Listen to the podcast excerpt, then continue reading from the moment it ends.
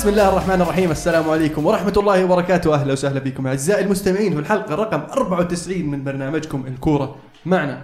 للي ما يعرف الكورة معنا الكورة معنا برنامج صوتي كروي أسبوعي نسولف فيه عن أحداث كرة القدم العالمية والمحلية. معنا اليوم عبد الله حياك الله. أهلا وسهلا. يا هلا فيك؟ والله تمام. عمر. هلا والله. الله يحييك. ركز معنا اليوم. إن شاء الله. إن شاء الله. عزيز. يا هلا وسهلا. يلا نتهيئ الله يحييك شلونك الحمد أخبارك لله. كلش تمام. كيف كان الويكند؟ والله سعيد الحمد لله. كروي دسم جميل. فعلا. صح؟ فعلا آه ودي نبدأ على طاري ال- ال- الكروي والدسم والموضوع. في صار قرارات آه كروية. رعاية الشباب أو ما يسمى برعاية الشباب سابقا واللي تغير اسمه ويجوز تحفظ اسمه حاليا. آه، هيئة طلع- الرياضة. هيئة الرياضة نعم شكرا عبد الله. آه بمسمى بقرارات جديدة. آه بالنسبة لي أنا بس قبل ما ندخل في غمار القرارات هذه ما راح نخوض فيها كلها بس نذكر بعضها. أبغى أرجع لموضوع سالفة الحكام الأجانب اللي ذكرت في بد- في نهاية الأسبوع الماضي. قرر طبعا الاتحاد السعودي السماح للأندية بالطلب آه، لا محدود للحكام الأجانب. فتقدم من 14 نادي تقريبا ستة ست أندية ستة إلى سبع أندية أن يكون حكامهم أجانب إلى نهاية آه، على حساب مين بيصير هالشيء؟ على حساب الاتحاد السعودي. مباشرة. نعم. آه طب هذا مو بيشجع الأندية هذه إنها تستعين بالأجنبي بدون آه، يعني ما, ما لها مقابل خلينا نقول إنها تعتمد على الحكم السعودي. شوف أنا في وجهة نظري إن حاليا الاتحاد السعودي كان قاعد كان يتخذ خطوات جيدة لتطوير الحكم السعودي ليكون آه، بمستوى أو بالمستوى المط- المطلوب منه آه، بتعيين هاورد ويب سابقا وحاليا كلاتنبرغ والأشياء هذه ال- الجانبية وما يجي معها. آه، وكان في رسوم على ال- ال- الحكام الأجانب بحيث إن كل نادي يبغى حكم أجنبي هو اللي يدفع مصاريفه. لكن حاليا آه، الحكم الأجنبي صار تقريبا ببلاش على الأندية. والحكم السعودي يعني بعد ما رفعوا المكافآت حقت الحكام ما راح يحكمون في الدوري السعودي. آه اللي بقول لك إياه إن الآن ما دام فتحوا المجال للحكام الأجانب يمكن ال- ال- الأندية السعودية تستوعب إن الحكم الأجنبي كمان معرض للأخطاء إن نوعية الحكام الأجانب مو على كل حال راح تكون عالية في كل مرة. فهذا الشيء بيدفعهم يمكن للاعتماد في بعض الحالات على الحكم السعودي. وفي نفس الوقت لازم يحطون آلية لتشجيع الأندية على الاعتماد على الحكم السعودي. آه حاليا مين يختار؟ الفريق المضيف؟ ولا أي من الطرفين يقدر يطلب حكام أجانب؟ لا حاليا آه، تختار اللي تبي. أي من الطرفين مو بلازم تصير الفريق مضيف يا. فحاليا يعني ال- من الأندية اللي طال- طالبت بحكام أجانب آه الهلال والاتحاد والنصر والأهلي والفيحة كان أو فيصلي. الفيصلي. وفيه واحد فريق زيادة. يعني تقريبا نص الدوري طالبين حكام أجانب لنهاية الموسم. ف ما أدري يعني إلى متى هذا الكلام. المفروض إنه يتم دعم الحكم السعودي. آه، ل- لأنه يقود الدوري ومباريات الدوري السعودي آه، خاصة انه يعني فكرة ال- ال- الميول والتعصب وأن الحكم هذا يدعم الفريق هذا والفريق هذا يطلب الحكم هذا عشان يفوزه هذا كلام فارغ يعني من زمان قاعد يطلع. وشفنا أحد القرارات اللي طلعت اللي هو تهجيد ال ال الإعلاميين المؤججين والمروجين للتعصب وطلعوا وشفناهم يعتذرون على تويتر وشفناهم حاليا يتابعون مباريات الأندية المنافسة ويعلق بتعليقات إيجابية من غير ما يسوي بلبلة وقروشة. ف والتعليق الإيجابي ترى مو بشرط إنه مو بنقد مرات يكون نقد لكن. تقدمه بطريقة فعلا راقية وما فيها تعصب والكل يقبلها منك. فعلا قرارات إيجابية كثير آه، في تهدئه الوسط الرياضي وأكيد إنها راح تخلق بيئة أفضل للرياضة السعودية. على طاري البيئة الأفضل أحد القرارات اللي صدرت اللي هو آه، السماح للعائلات بالحضور في الملاعب والثلاث ملاعب اللي راح يتم تجهيزها حاليا في المرحلة الأولى اللي هي استاد الملك فهد آه، بالرياض واستاد الملك عبد الله بجدة آه، واستاد الدمام محمد بن فهد. محمد بن فهد. فهذه كبداية أشوف أنها طيبة وإن شاء الله يعني آه، الفكرة من تجهيزه متوقع إنه يمكن وضع آه، خلينا نقول ال seat number ولا رقم المقعد يشوفون له آلية يعني يمكن البوابات الإلكترونية تكلموا عنها. أي هذه فعلا شغالين عليها بعد آه، لكن آه، أتوقع انه في في حالة العوائل راح يصير في أقسام جزء يعني من المدرج يكون لل- للعائلات وجزء لل- للأفراد ويعني وأسهل لك إنك تكون مرقمها إذا سويتها. إذا صارت إذا صارت ال- الكراسي مرقمة أنا وقتها بحضر ما عندي مشكلة. مشكلتي إني بقعد اصفصر برا و... أربع ساعات قبل أربع المباراة ساعات عشان- قبل المباراة عشان ألقى لي مكان زي العالم والناس. ولا ما, تضمن. ما ولا تسوى تضمن. صراحة. عزيز ممكن تفضل. نتكلم عن موضوع الفريدي؟ تفضل. آه يعني طبعا اللي ما يعرف السالفة أن الفريدي آه بيروح يتدرب مع مانشستر يونايتد آه لمدة 10 أيام. آه عشان مخزونه اللياقي. عشان مخزون الريا- الريا- اللياقي. راح. طبعا راح يتكفل بالموضوع هذا هيئة الرياضة. آه، بتوصية من باوزا مدرب المنتخب السعودي. آم، تفسيري الوحيد لاختيار الفريدي من بين كل اللعيبة بالذات إن فريدي ما كان عنصر أصلا في في, في المنتخب السعودي اللي ساهم في تأهل المنتخب. إن باوزا قرر يعتمد على الفريدي كلاعب أساسي في المنتخب وراح يبني تشكيلته حول الفريدي. غير هذا التفسير أنا ما عندي أي تفسير ليش اختاروا أحمد الفريدي. يمكن فيها شوي استباقية الموضوع إنك تقول بيلعب كلاعب أساسي وبيبني فريق عليه لكن فعلا إن المدرب يطلبه بالاسم على الرغم إنه ما كان مشارك كثير في التصفيات المؤهله لكأس العالم يدل إن المدرب يمكن عنده تصور عن اللاعبين اللي يبغى يشارك فيهم وعنده تصور كمان يمكن من فترته الأولى في الدوري السعودي. يبدو لي ما زال في بعض اللاعبين علقوا في ذهنه نقول. ومو على كل حال إن هذا شيء سيء ترى. كويس لما يجيك مدرب عارف اللاعبين اللي عندك حتى لو ما كانوا يأدون أه، على ال level اللي مطلوب منهم حاليا. كيف تقدر توصلهم ترجعهم للمستويات اللي انت قد شفتها منهم.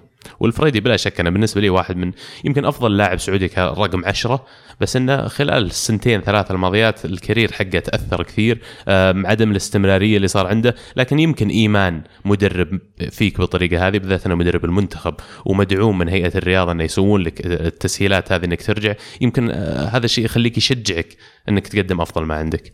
فعلا. ويعطي برضو آه، دفعة لل- للاعبين الآخرين انه ممكن انه في إذا المدرب شاف في الفريدي آه، شيء ممكن يساعده في في المنتخب أنا ممكن أنه يشوف آه، يعني خصائص في لعيبة آخرين مثلا.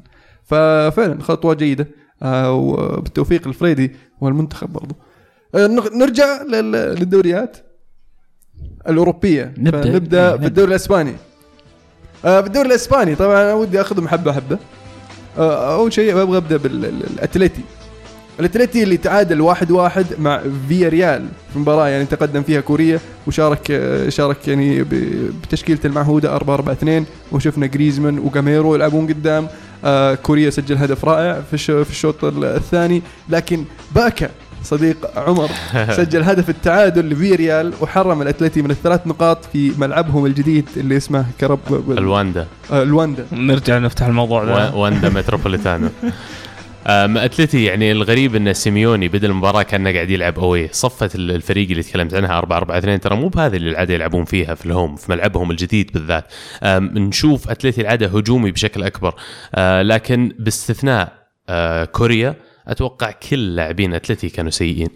يعني من الحارس آه، أوبلاك إلى ساول اللي اللي مجدناه كثير الأسابيع الماضية لما كان يلعب كويس. لكن لما أنت تسجل أهداف استهبال يا أخي الفريق يحتاجك أكثر إنك تسجل الاهداف السهله وضيع فرصة ما تضيع. يعني المرمى فاضي حطها في المدافع.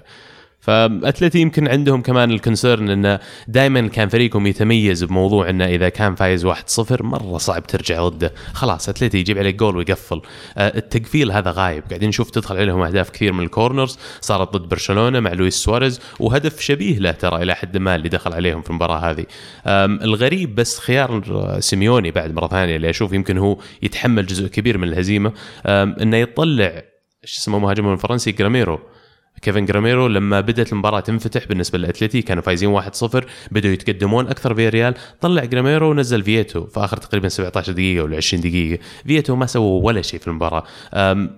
شيء مؤسف الصراحة إنه ضاعت عليهم النقاط في المباراة هذه وهذه أسوأ فترة أشوف لسيميوني من أول ما آه، راح الأتلتي من 2011 آه، هل تشوف إنه كان المفروض يعني يدخل آه، يعني لاعب جناح وقدم كوريا مثلا ولا إنه حافظ على جاميرو فقط؟ أو ممكن سكر مدافع جاب محور دفاعي زيادة. وتشوف لا الخيار. أنا أشوف كان المفروض حافظ على جاميرو لأن جاميرو ممتاز جدا في الهجمة المرتدة. لما بديت أنت تتقفل تحتاج واحد قدام يهرب بالكورة إذا جيت ترتد. ما كان عندهم ذاك اللاعب لما نزل فييتو فييتو ما سوى ولا شيء لما نزل. جريزمان طبعا دائما دفاعيا استهبال يرجع يغطي كل ال ال الأشياء اللي مطلوبة منه وزيادة بس هجوميا في المباراة هذه كان شوي أقل من العادة. ال- ال- فالنسيا اللي قاعد يقدم مباريات جميلة. صراحة هذا الموسم فاز 2-1 خارج ارضه أمام ديبورتيفو ألافيس. آه، في مباراة تقدم فيها آه، اللي هو زازا. زازا اللي سجل تسع أهداف في الدوري. يا أخي مسوي مرة كويس فعلا. الموسم. يعني آه، على عكس اللي شفناه يعني السنة السنة اللي فاتت ما كان مرة مع فالنسيا. بس السنة اللي قبلها مع ويست هام كان هي نفس لا- السنة لا وجود. نفس السنة. بس النص الأول. كلها؟ النص الأول. okay يعني السنة اللي فاتت كان مرة آه. مختفي الرجال. فقبل قبل مباراة ويست هام آه، كان مسجل أكثر أهداف من ويست هام في الدوري. عنده تسع أهداف وويست هام كان عندهم ثمانية أهداف في الدوري كان فريق كامل آه فيا فعلا إنه قاعد يقدم قد مباريات جميلة وأداءات رائعة. آه زازا آه الفريق الشاب بشكل عام قاعدين يلعبون بطريقة آه هجومية جميلة آه رائعة. نوصل للمتصدر برشلونة اللي كان عنده مهمة صعبة خارج أرضه ضد أتلتيك بلباو. آه إنك تلعب آه ضد أتلتيك بلباو في في بلباو مباراة صعبة لكن البرشا قدر يطلع آه بثلاث نقاط هدفين وشباك نظيفة. آه ميسي يعود للتهديف آه ويخطف الهدف الأول وفي الدقيقة 90 اثنين آخر هجمه يعني خلاص 92 آه باولينيو يخطف هدف التقدم وهدف الثاني القاتل آه 2-0 تنتهي. السواريز اللي كان آه خيره آه ميسي في في الهدف كان هجمة مرتدة ميسي يسار سواريز يمينه باولينو واختار يعطي سواريز عشان يسجل بس ما سجل سواريز. شاتها صد الحارس وراحت الباولينو مكتوبة. وسجل. آه غريب بعد لعب جوميس يا أخي اللي إلى الآن أنا مو مقتنع إنه ينفع لبرشلونه لا هو هجومي ولا هو بدفاعي ولا هو قاعد يسوي support في الوسط مو قاعد يسوي ولا شيء. خيارات آه فالفيردي اللي يمكن كان متعود إنه يقعد في الجهة الثانية في سان ماميس آه كانت غريبة في المباراة هذه. ميسي لا زال يثبت إنه آه، امبراطور برشلونة الأول يعني انفصلوا ولا ما انفصلوا. الكتالان ملكهم ميسي صدقني. بالنسبة لي أنا يمكن جوميز هذه المباراة كان يمكن يمكن أحسن مباراة له شفتها مع برشلونة. يعني في هذه المباراة اللاعب بان مستواه كويس. صح أتفق معك إنه مؤخرا ما كان يقدم شيء إضافة إلى برشلونة لكن المباراة هذه أنا عجبني جوميز صراحة. بس ممكن نتفق إن برشلونة الموسم هذا يرقل رغم إنه قاعد يفوز. بس في شيء غلط. أنا- أذكرك بشيء المرة الماضية اللي كانوا عندهم نفس عدد النقاط من نفس عدد المباريات كان يدربهم تاتا مارتينو وكلنا نعرف إيش صار في نهاية إيه. السنة هذيك ضاع عليهم الدوري. آه فعلا برشلونة هذا الموسم مو- غير مقنع. مو هو برشلونة تعودنا عليه اللي باللعب الجميل والحماسي والتهديفي. آه أدائهم مستقر قاعد يمشي ب- بثبات. عندهم ميسي. عندهم ميسي. قاعد آه، ينقذهم؟ إي لكن لكن ما فيه ال- ال- الخطورة اللي عودنا عليها برشلونة. آه، في المباراة هذه أنا استغربت برضو انه لاعب أربع لعيبة وسط في خط الوسط من غير أجنحة يعني آه، إن كان راكيتيتش وبوسكيتس وجوميز وباولينو. فأربع لعيبة وسط حاطهم في الوسط آه، ومهاجمين قدام ميسي وسواريز. باولينيو قاعد يلعب مع الهجوم ترى. إي إي بس ما أدري شلون موظفه. هل هو فعليا جناح يمين ولا هل هو آه وسط يمين يتقدم بالهجمه المرتده ما أدري شلون قاعد يلعبها بصراحة فالفيردي حاليا آه في وجهة نظري إن فالفيردي حاليا ما بعد وصل للتشكيلة أو التوليفة المناسبة لبرشلونة بحيث إنهم يطبقون طريقة لعبه أو إنه هو ما عرف يوصل لطريقة اللعب برشلونة اللي تعود عليها برشلونة فقاعد يحاول يوصل آه، يمسك العصا من النص ناقصهم يا أخي لاعب من طينة إنيستا صانع اللعب اللي في. في نص الملعب اللي دائما تعطيه الكرة وهو يعني يوصل الكرة من الدفاع إلى الهجوم بوسكيتس رائع في المباراة هذه كمحور رجع فعلا المستويات اللي نتوقعها منه. لكن لما تلعب جوميس وراكيتيتش وباولينيو ولا واحد فيهم فعلا صانع ألعاب من الطراز الأول يعني. فأتوقع إنه يكتفي بواحد من الثلاثة اللي ذكرناهم وعلى المستويات اللي قاعدين نشوفها حاليا. يمكن باولينيو هو الأقرب. ويجيبون واحد صانع لعب مثل فيراتي مثل آه، يمكن حتى يشغلوا يجيبون رمزي. عرفت؟ بس جيب واحد يقدر فعلا إنه يقعد في نص الملعب ويوزع لك الكورة. أنا الفهم إنه لسه يبون كوتينيو لسه قاعد يفكرون فيه ف فعلا. آه، شكلها يناير. لا ما أتوقع بيطلع من. ليفربول؟ ما. باعوا في الصيف مو بايعينه في يناير. عبيطين ترى يعجبونك يا أخي. آه، بهذا الفوز البرشا يفرق أربع نقاط عن الثاني فالنسيا. آه، وبالتعثر أتلتي صار عنده 20 نقطة والريال ريال مدريد اللي خسر 2-1 ضد آه، شو اسمهم؟ جيرونا. جيرونا. في أرض جيرونا. آه، تقدم الريال. آه، كانت فرصة ل- لجيرونا. قاعد في القائم وارتد وهجم وارتده سريعة. رونالدو سدد صد الحارس رجعت اللي آه، إسكو سجل. لكن صقعت في العارضة. برضو؟ اللي في مرمى مدريد. إي كانت إيه. صقع في العارضة إيه. لين جت هجمه مرتدة. فصد الحارس وراحت لإسكو سجل هدف. آه لكن آه جيرونا كانوا يقاتلون على المباراة مع إن ريال مدريد لعب بالتشكيله الاساسيه آه قاعد يجهز لمباراة ال Champions League ولعب بالتشكيل الأساسي ضد جيرونا ومتأخر مبعد عن آه، برشلونة. يحاول يفكر زيدان إنه يخطف الثلاث نقاط ويستمر في الضغط على المتصدر. آه لكن آه صراحة جيرونا فاجئني. آه قدم أداء رائع في الشوط الثاني. اللي اللي لاحظته برضه آه بعد خروج فران بين الشوطين هو دخول ناتشو في خط الدفاع. آه، الدفاع ريال مدريد ما كان هو نفسه. لأن الهدف الأول كان فيه طقطقة وأنقلب آه، ناتشو ومن مصطواني وسجل هدف. آه، ال- ال- ال- الهدف الثاني برضو لا، اللي ينقلب مستواني بعد كاسميرو ورقم بس إيه في على النص هو قلب اثنين في النص وكان من آخر واحد صح آه، ناتشو. ناتشو. ومن ضمن الأشياء اللي حكيت عنها ال tackling هذه كاسميرو هو أكثر لاعب عمل tackles في مباراة ريال مدريد. ستة آه، آه، خلينا نقول ما أدري والله إيش يسمونها اعتراضات. آه. ست اعتراضات. اللي بعدها على طول فران ثلاثة وهو طالع من بين الشوط الأول. ففعلا دلك ان خروج فران كيف ترك شوارع في دفاع مدريد. وبعدين جاء هدفين يعني 54 و 58 يعني على طول. طق طق خلص على 2 1 آه وقدروا يحافظون على آه النتيجة آه جيرونا. بصراحة أهنيهم. الريال لازم يرجع يرتب اوراقه زيدان. ال- ال- ال- ال- المشكلة ما أدري وين حتى الآن. رونالدو مو قاعد يأدي آه الموسم الماضي ترى بداية الموسم النصف الأول الموسم رونالدو ما كان رونالدو اللي تعودنا عليه. هذه أسوأ بداية لرونالدو كموسم من جاء ريال مدريد. فعلا. ومتى سجل هدف واحد حتى الآن. ولا ننسى أن أتوقع أن التوقف خمس مباريات أثر على مستواه آه، أو تقدم مستواه التدريجي كبداية موسم.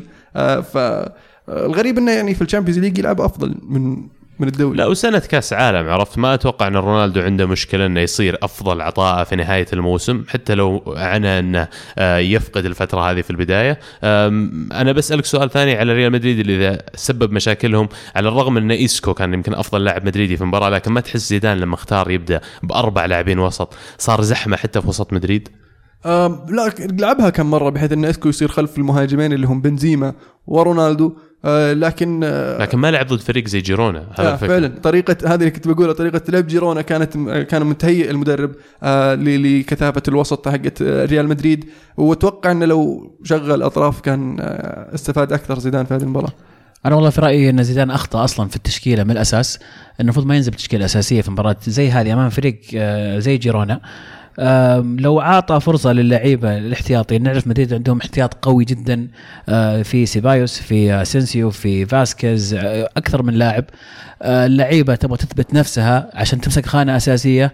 أمام فريق زي جيرونا أتوقع مدريد كان يستطيع تماما بالصف الثاني إنه يهزم جيرونا.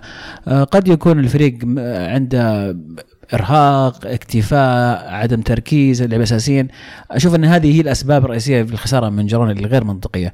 فأنا أحمل يعني جزء من الخسارة على زيدان. والان لازم بعد يصيرون خايفين. ريال مدريد ويتمنون إن إصابة فران ما راح تدوم لين الأسبوع هذا لين بيلعبون مع توتنهام في لندن. فيبغون فران موجود بالذات إن راموس سوى أخطاء غريبة في المباراة. كان كل ما يضغط عليه لاعب لاعبين يتقروش واحدة منهم بغى يجي فيها جول يعني. وجايهم توتنهام.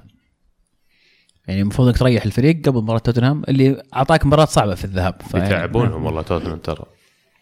نذكر بجدول الترتيب في الدوري الإسباني. طبعا برشلونة في الصدارة بعد الجولة العاشرة ب 28 نقطة فالنسيا في المركز الثاني ب 24 ريال مدريد في المركز الثالث ب 20 وبعدها على طول أتلتي في المركز الرابع ب 20 إشبيليا يقترب في المركز الخامس ب 19 نقطة. في الدوري الإنجليزي مانشستر يونايتد يفوز 1-0 على توتنهام في آه، في في شو اسمه في, في الأولد ترافورد. ال- المباراة كانت شوي متحفظة. الفريقين لعبوا ب ب آه، ثلاثة آه، مدافعين. لكن الغريب إن بوكيتينو ما بدأ بمهاجم صريح. آه، كان مصاب. بس عنده يورنتي. يورنتي المباراة اللي قبلها ما لعب كويس وطلع بين الشوطين.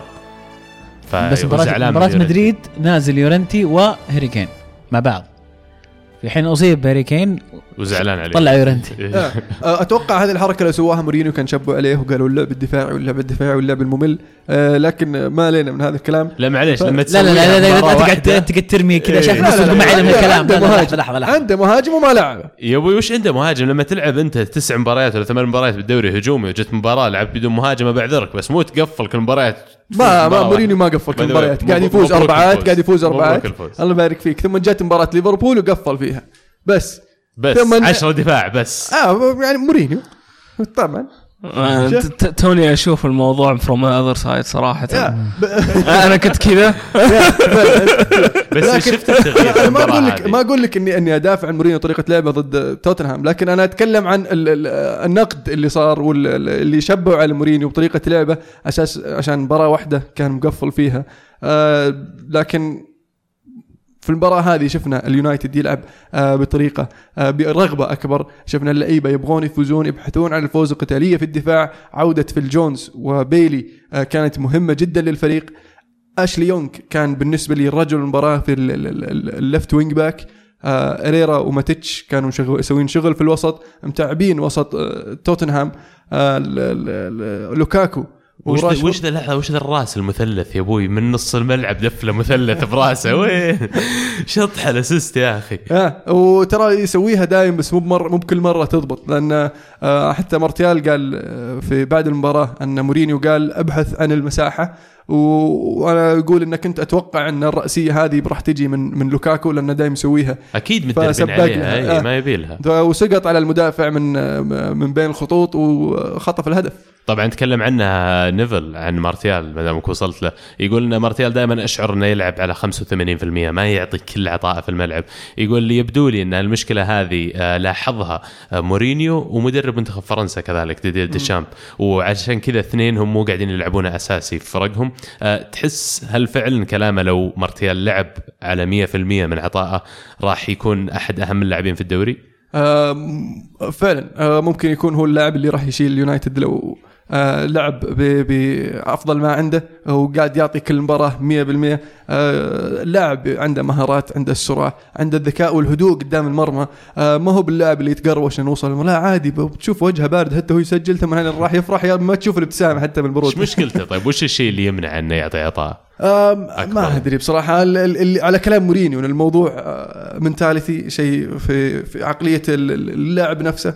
وحاليا شغال عليه مورينيو على حسب الكلام ومن الضغط اللي شفناه الموسم الماضي والأداء اللي قاعد يقدمه أفضل هذا الموسم. واضح إن اللاعب قاعد يتطور بشويش ولا ننسى إن اللاعب توه 21 يعني ما بعد دخل حتى 22 سنة. المستقبل قدامه أهم شيء يشتغل على نفسه. يونايتد كانوا محتاجين الانتصار هذا. الحين فرق النقاط بينه وبين المتصدر خمس نقاط لازم ما تفقدون أي نقاط الفترة الجاية. فعلا. آه، ال- الصعب طبعا المباراة الجاية ضد تشيلسي في ستانفورد بريدج. أحب أقول لجمهور اليونايتد استعدوا للمباراة. آه، من نايمة. غير هجوم نايمة. وراح يكون في عشرة وسط منطقة الجزاء وكلوكاكو الحالة قدام وطبعا بس السيتي يلعب يلعب. مع أرسنال صح؟ إيه أرسنال ياخذون الطريق آه، ال- التذكير أنا ما بهايط عليك الحين الأسبوع الجاي إن شاء الله. بنرجع بنرجع. تخصصنا عاد للتذكير إن الارس عفوا تشيلسي فاز 4-0 على اليونايتد في المباراة الأخيرة آه، في الموسم الماضي في ستانفورد بريدج. فأتوقع إن مورينيو راح يكون حاط مو مو, مو نفس. الفريق. أنا عارف مو إيه. نفس الفريق بس يعني آه، ال- ال- الضربة أتوقع ما زالت موجودة بالنسبة لمورينيو مورينيو ما ينسى مباريات اللي زي كذا. ف إيه، أتوقع مشخصن الموضوع. لا، إيه. بي- بي- أيوة. بيروح متحفظ مرة. بيتهاوش هو آه، مع مدرب. توتنهام. ما, ما تكلمنا عن توتنهام. توتنهام صراحة آه، قدموا أداء جميل. آه، ال- ال- ديلي آلي ضيع فرصة. آه، كانت قاتلة آه، قدام المرمى آه، ال- ال- الحطة جميلة من آه، شو اسمه إريكسون لكن شاتها برا. بعدها بشوي جت هجمة وسجل هدف لكن تسلل. من التسلل هذا هو اللي جاء ال- الهدف التقدم حق يونايتد. طب عشان كذا مهم التكنولوجيا يا أخي. تخيل في عالم أخطأ فيه الحكم في حساب التسلل هذا وانحسب جول توتنهام. شوف كيف المباراة تغيرت. عشانك ما كنت متأكد من القرار نفسه فعلا أنا ما أنا ما أخالف إنه يصير فيه إعادات في حالات التسلل لكن مو في كل شيء كل شوي يوقف المباراة عشان كذا بس تسلل okay شفت تأكد بكمل أتفق معك طيب آه AH يقول على الهاشتاج حق الحلقة يقول مشكلة اليونايتد حاليا غياب لاعبي لاعبين الوسط اللي يمسكون كورة ويبنون من الخلف مثل بوجبا وكاريك أهم لاعبين لهذه المهمة وكلهم مصابين. تحس عندكم مشكلة في مانشستر يونايتد في الوسط؟ آه في الوسط مورينيو يعني آه، قالها قبل إنه ما عنده الخيارات في الوسط ما عنده إلا ماتيتش وهيريرا يعني حتى لو واحد ما أدى ما يقدر والله يريح المباراة الجاية أو يطلع لأنه ما عنده غير الاثنين هذولي فما له إلا يلعب في, في فيهم بوجبا متى بيرجع؟ آه لين الحين مورينيو يقول ما أدري متى بيرجع بس ابشرك رجع من أمريكا رجع للتدريبات مع اليونايتد آه قبل قبل قبل المباراة بيوم آه اللي هو يوم الجمعة أتوقع وش إصابته هو بالضبط؟ آه في العضلة فخذ آه ف ما أدري متى بالضبط لأن مورينيو قاعد يعطي وقت محدد آه، فليني هاجد أنه قاعد يتكلم برضه مو محتاجينه أنتم يرجع. بوجبا بالذات. بالضبط. آه، كارك ما أدري وش إصابته حتى أصلا يعني كذا كان ما كان يلعب إلا في الليج كاب ثم يوم جت الليج كاب قال أصلا مصاب مو بلاعب وللحين ما ندري شو وضعه. ففي بعض ال- الخفايا مورينيو قاعد يعلمنا في, في من ناحية الإصابات. آه شبيح مورينيو أيضا يقول هل special one قادر إن يعطي يونايتد سنة من سنوات فيرجسون أم يحتاج إلى عناصر أفضل؟ ما حد يقدر يعطي يونايتد سنة من سنوات فيرجسون. انتهى انتهى الجواب. انتهى كلامه. آه، أرسنال يفوز 2-1 على سوانزي بعد ما كان متأخر بهدف كلوكاس آه، through جميل من آه، لاعبكم تامي ابراهام وخطف الهدف كلوكس لكن أرسنال قدر يت- يتدارك الأمور ويسجل هدفين ويخطف الثلاث نقاط. أول شيء بالنسبة لسوانزي أبراهام لاعب يعني موهوب الصراحه مرة ومحظوظين وجود لاعب مثله. دائما يعطي فريق سوانزي خطورة لما تصير الكرة معه. أما بالنسبة لأرسنال آه، كان مرة مهم إن أرسنال يعود وينتصر. آه، في آخر ثلاث مباريات الآن يعود من الخلف أرسنال ويفوز في مباريات معليش ما كان المفروض إنه يدخل عليه أهداف من البداية بس انه هذا يظهر لك مدى قوة الشخصية اللي موجودة في الفريق. آه، كولاسيناتش يعني مباراة ثانية يثبت إنه واحد من أفضل أظهرة يسار في في ال Premier League وفي أوروبا الموسم هذا.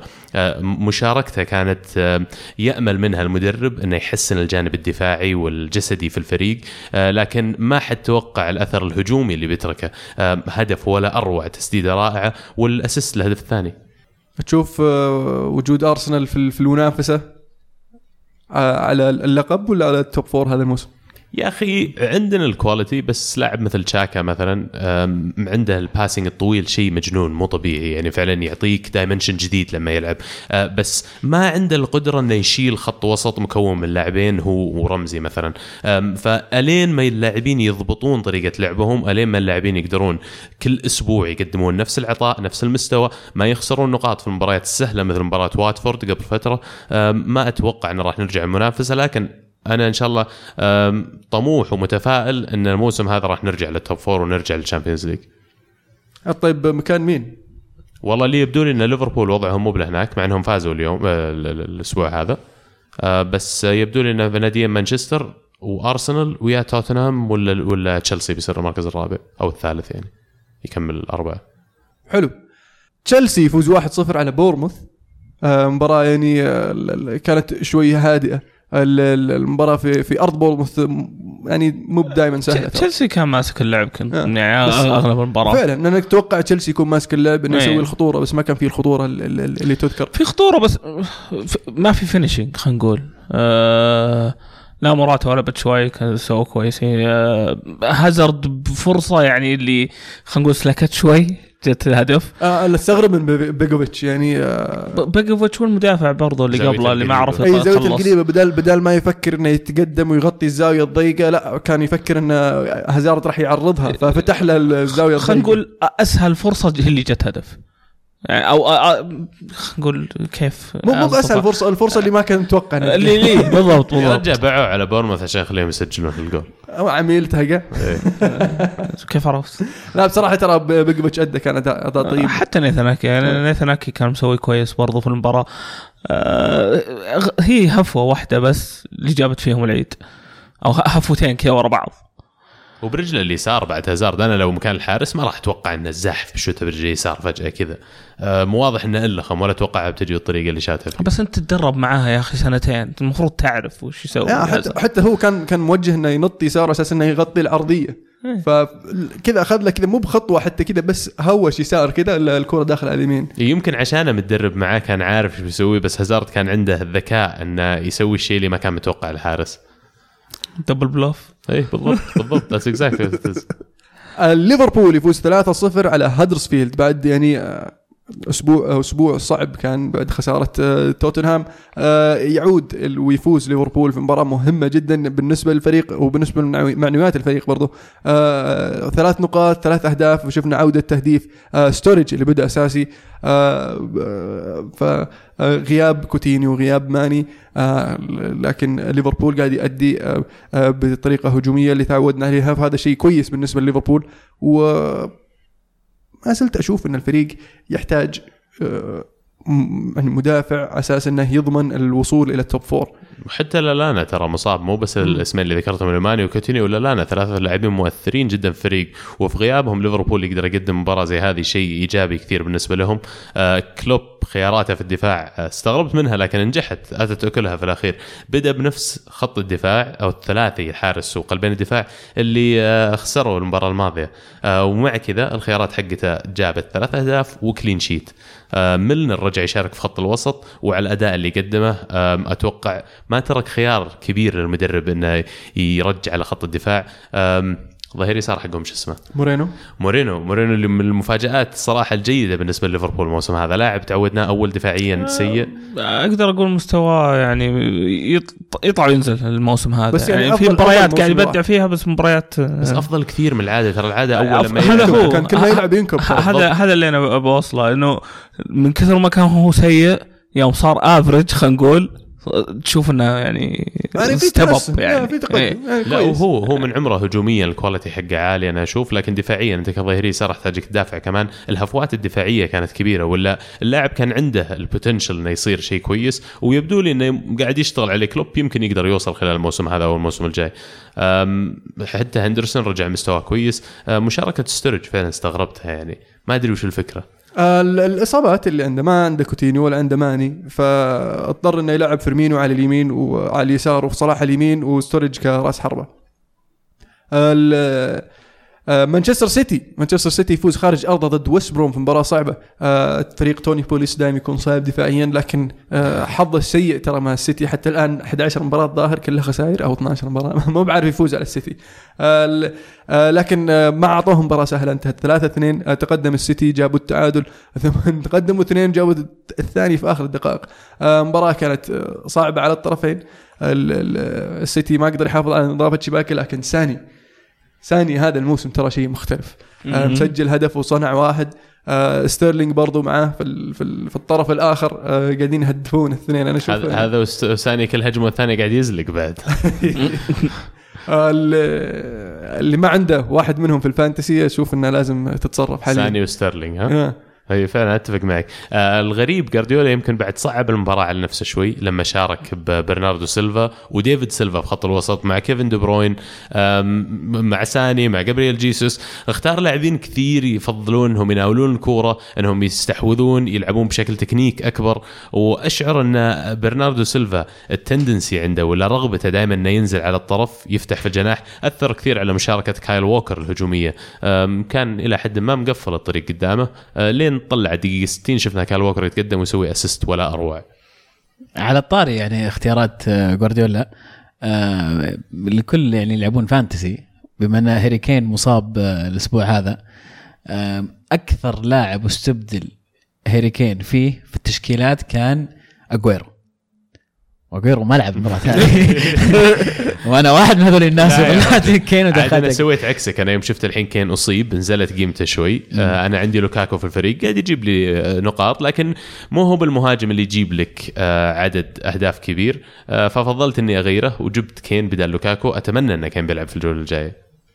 طيب دامنا فتحنا موضوع ال Fantasy إيش رأيكم نشوف الوضع؟ أنا ترى من زمان ما شيكت بس قاعد يعني المفروض يمكن مو من صالحي إني أقول لك اشياء في الترتيب من زمان ما خير إن شاء الله. واضح شيء. تقول لنا كذا اللي عندك علم لا والله الأسبوع الماضي كنت مسوي كويس كنت 45 بس الحين ما أدري إيش صار طيب إجل نذكر أول شيء ال- ال- الثلاثة المتصدرين في دوري الكورة معنا لل Fantasy آه، المركز الأول بو سلمان المركز الثاني فريق عبود Team والمركز الثالث MCFC حق عزام عبد الله ما في تغييرات في ال top 3 إلا MCFC اللي دخل مكان بوغاكو الأسبوع هذا. جاب 50 نقطة. أنتم إيش وضعكم؟ إيش ترتيبكم؟ أنت علمنا ما تقم. مرة بعيدين. الف... الفايز بالدوري السنة الماضية مزاج Team في المركز 57 يبدو لي المنافسة مستعرة الموسم هذا يعني ما في Champions League يا ادريس الموسم آه، هذا. حاولت أشيك مكاني علق ال app أنا 52 أنا 52 52 nice أنا تراجعت. 68. كنت 45 صرت 52 أنا الأسبوع الماضي ضبطوني. هاري كين جايب لي طار 30 32 نقطة. wow. ودي بروين جايب لي 10 مدري كم. فالأسبوع الماضي كان ممتاز. الأسبوع هذا والله وترى الدوري ما يحسم الآن ابدا اللي في مركزه يعني مو مرة كويس. لا لا, لا, لا تخلي هذا الشيء يعني يمنعك من إنك تحاول. بالعكس الدوري يحسم في النصف الثاني آه. ولما تجي مباريات double round كم 57 أنا. 57 طيب إذا أنا في الصدارة في فريق الكره معنا. مهند الظاهر علق الآب برضه 160 الظاهر أنت أكثر من إنه يجمعون مراكزنا مع بعض. الظاهر. أتوقع الأخير. أنا أنا 57 متعادل مع ثلاثة. مع فلافل؟ مع ثلاث. في الدوري الإيطالي كان في جولتين جولة وسط الأسبوع وجولة نهاية الأسبوع. نذكر بنتائج جولة وسط الأسبوع. إذا كان فيها يعني مباريات مهمة راح نسولف عنها.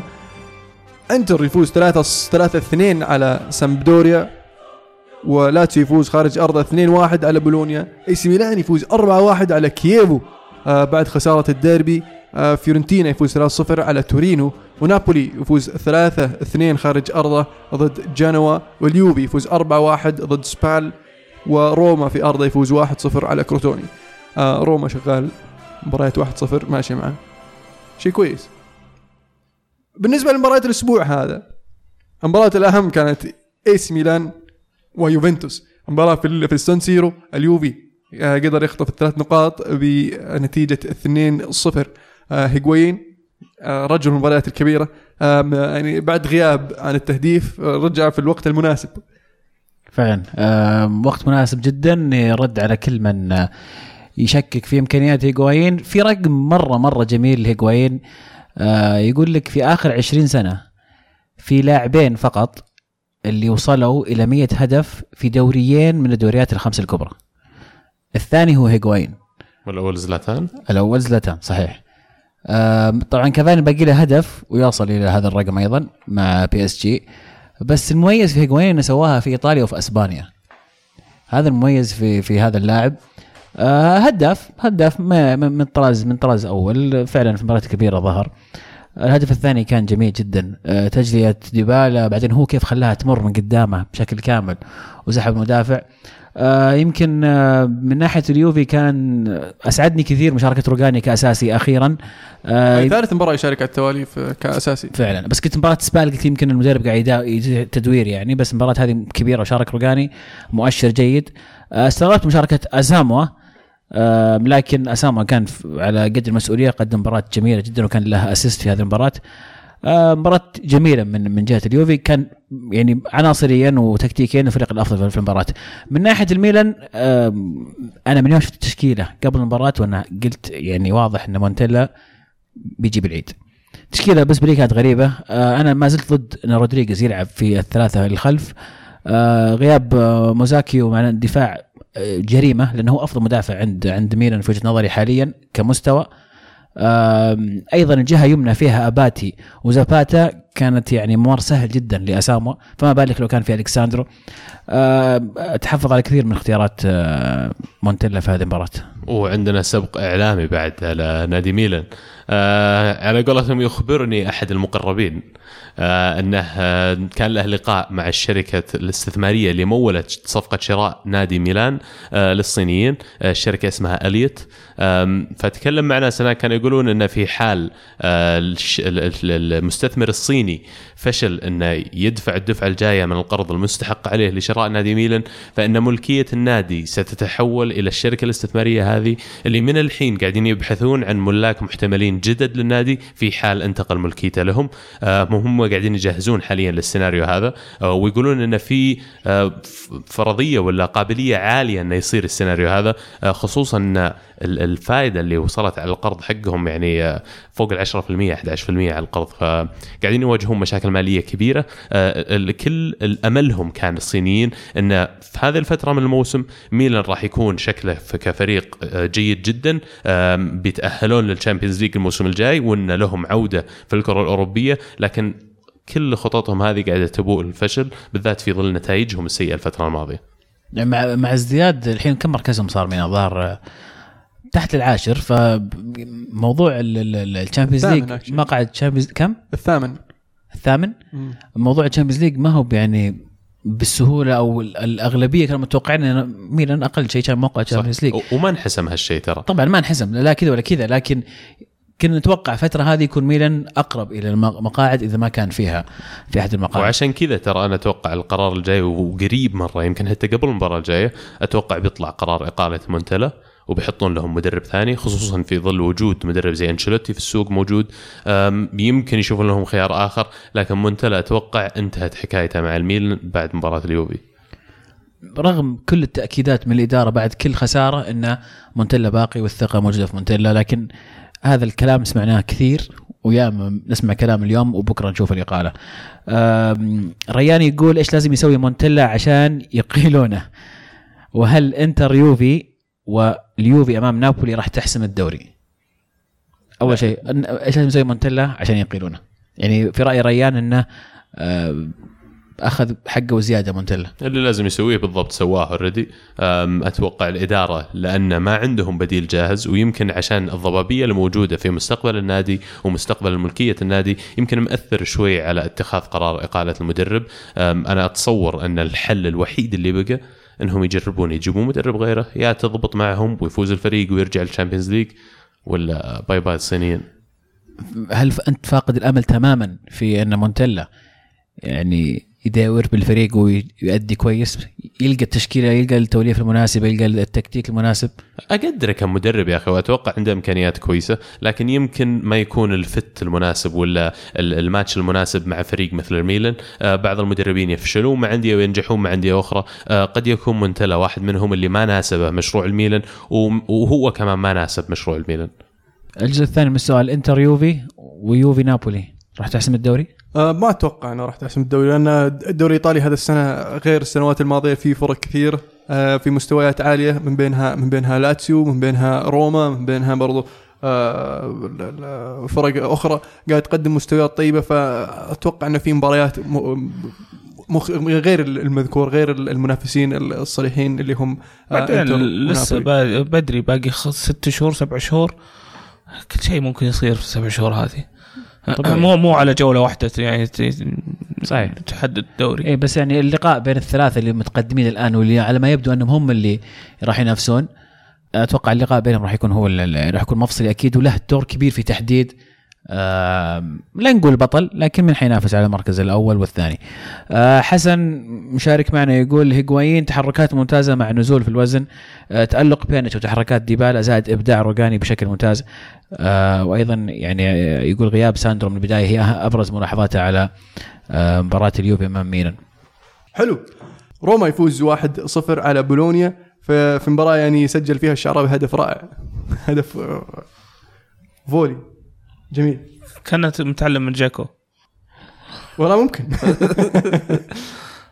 آه لكن روما ما زال قاعد يقدم مستويات ثابتة مع أن آه أنا شخصيا ما توقعت هذا المستوى آه بحكم تغيير مدرب وتغييرات بعض اللعيبة المهمين. آه كان فيه شوية آه، عثرة في بداية الموسم لكن آه فعلا زي ما ذكرت يا عزيز الأسبوع الماضي أن روما قاعد تتحسن تدريجيا. آه وفكرة إنه يفوز 1-0 مو بسيئة ترى ابدا. آه لكن آه السؤال وش بيسوي ضد الفرق تستمر هي 1 0 1 0 كمباراة وهذا الخوف إنه فجأة يعني ما يجيك الواحد هذا. نابولي يفوز ثلاثة واحد على ساسولو. آه، في مباراة يعني آه، ال- جاب العيد مدافع ساسولو في في, في آه، الهدف الأول. آه، كان في إص- إصابة واللاعب نابولي طايح عند آه، حد قوس المرمى. أو قوس منطقة الجزاء.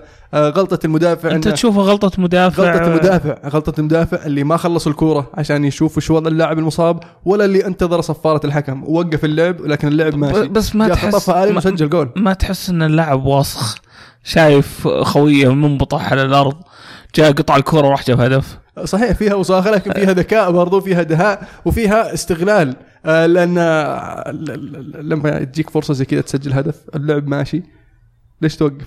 يلعب على الصافره إيه. سجل آه، هدف شوف. يلا الحين وقفنا اللعب شوف أنا, أنا. معاك ألعب على الصافره بس يعني لو, لو تشوف الهدف كيف جاء كل واقف يعني تقريبا كل واقف كله بس الا إلا ثلاث لعيبة من نابولي كذا زارين على الكورة.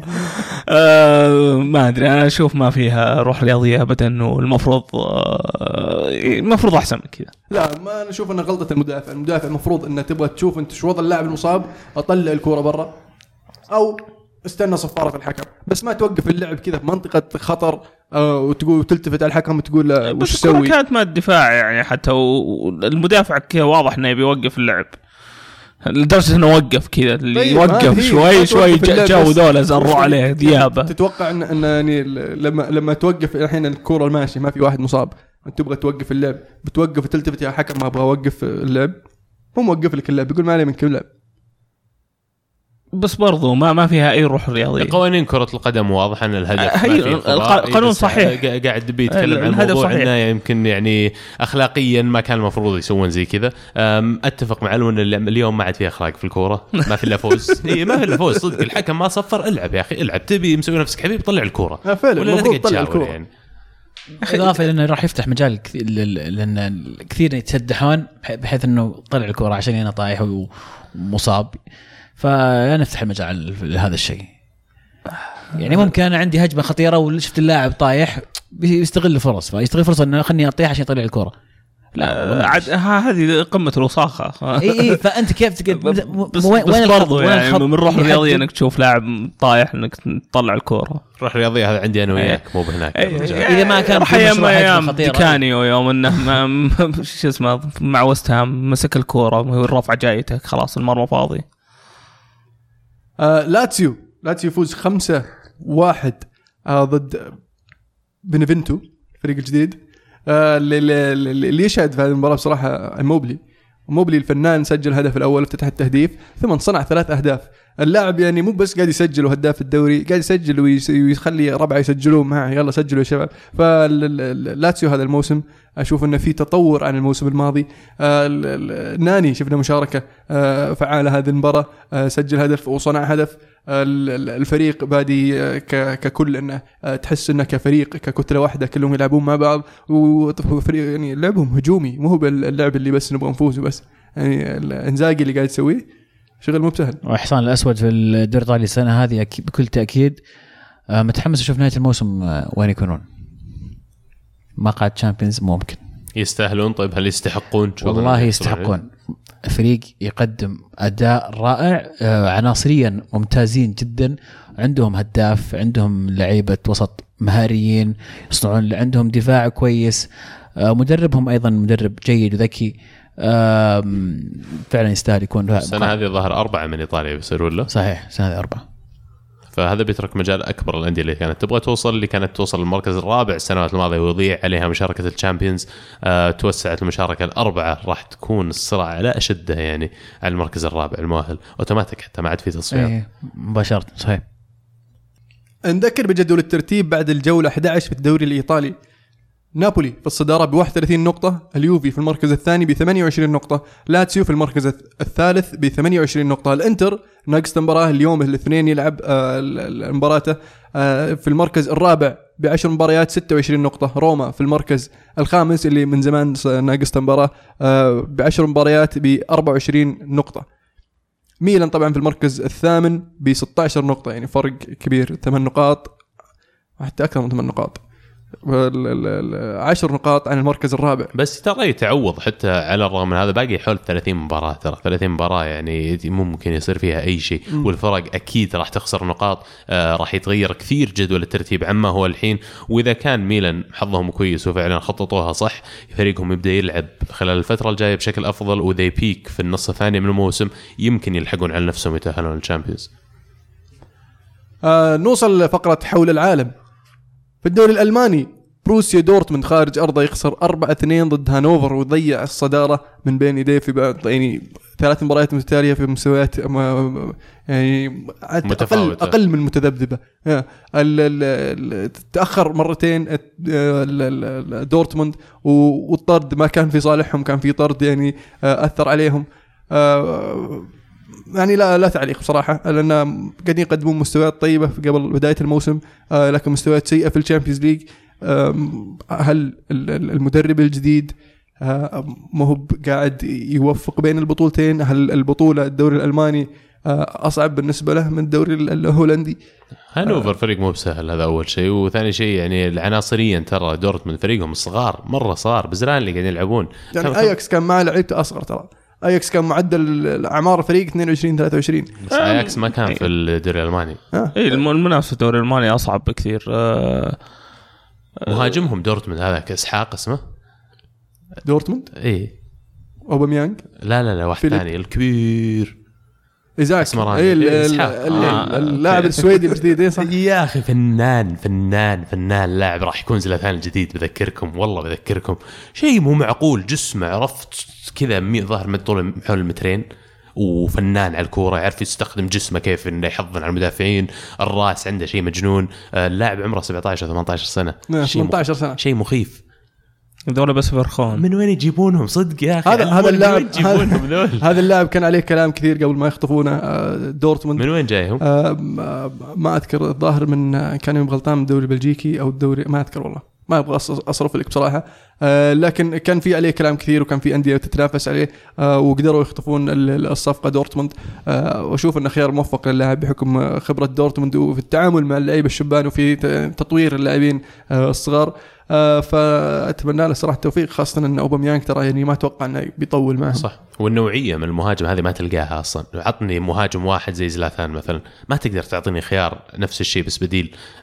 فإنك تلقى مهاجم unique بالطريقة هذه إنه يسوي شيء ما في أي أحد ثاني يقدر يسويه شيء مهم جدا بالنسبة لدورتموند. وراح أتوقع يشارك بشكل كبير في التاثير على مستقبلهم.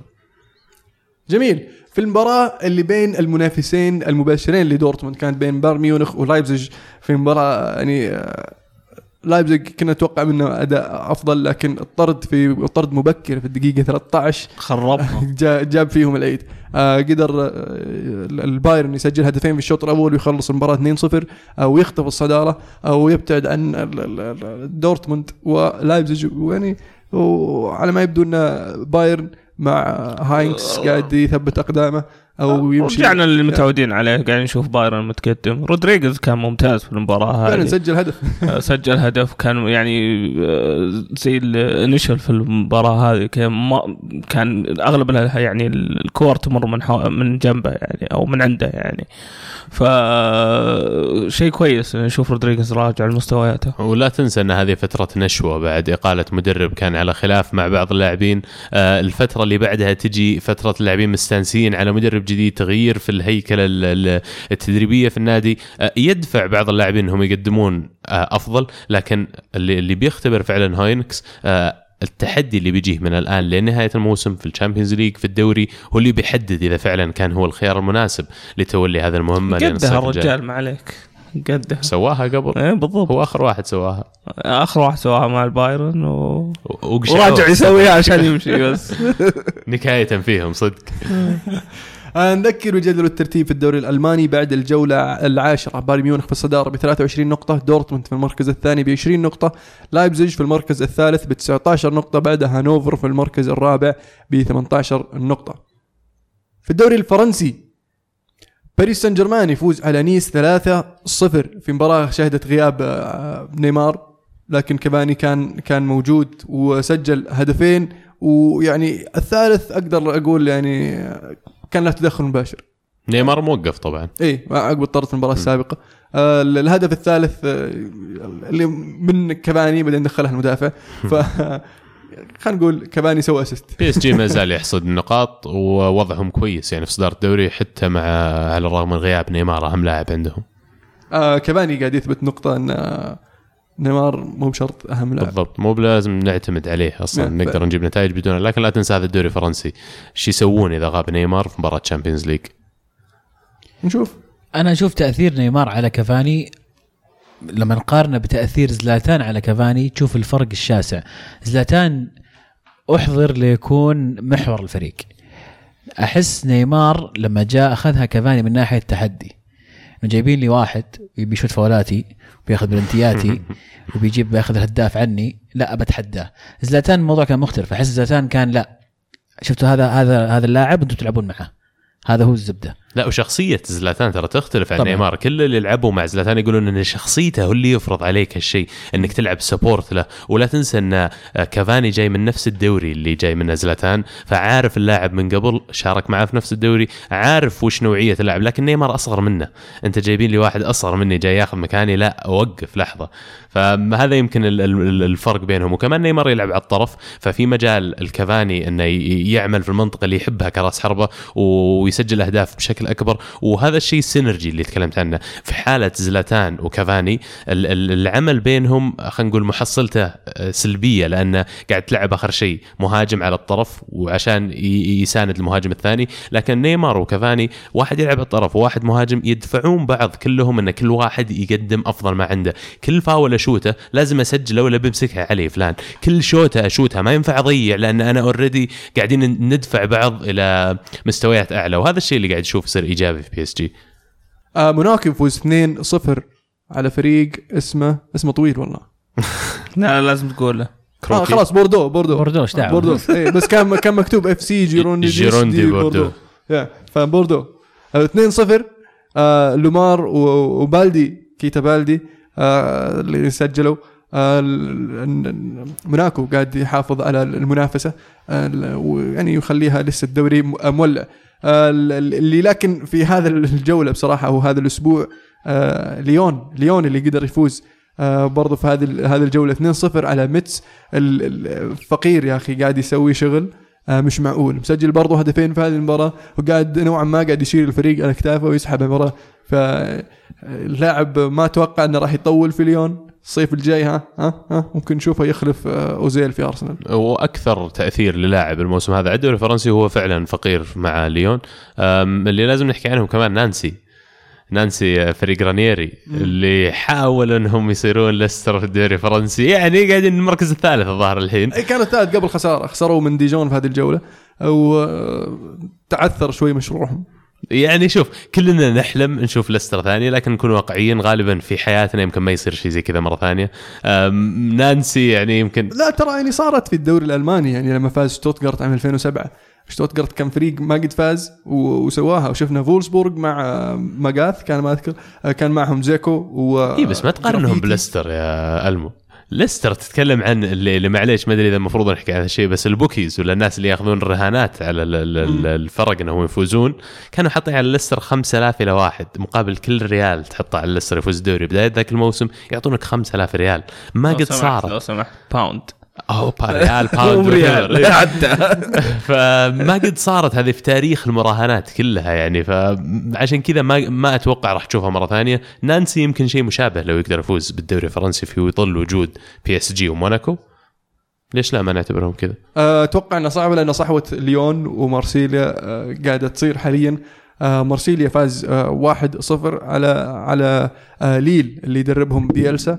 آه، في بهذه ال- ال- ال- النتائج آه، آه، في جدول الترتيب بعد الجولة 11 PSG في الصدارة ب 29 نقطة موناكو في المركز الثاني ب 25 نقطة آه، ليون في المركز الثالث ب 22 نقطة آه، مارسيليا في المركز الرابع ب 21 نقطة ونانتس أو آه، فريق رانييري في المركز الخامس ب 20 نقطة. فمتقاربين اللي, اللي تحت ال ال ال ال الأول والثاني.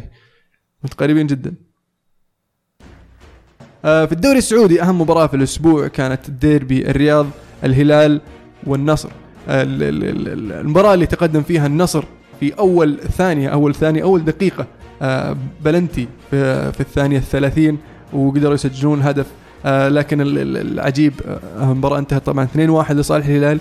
الغريب في هذه المباراة أن النصر ما كان يلعب آه، آه، كم كند مباشر للهلال. آه، المباراة هذه كانت من أغرب الديربيات اللي شفتها لأن النصر ما كان يلعب آه، كفريق آه، منافس.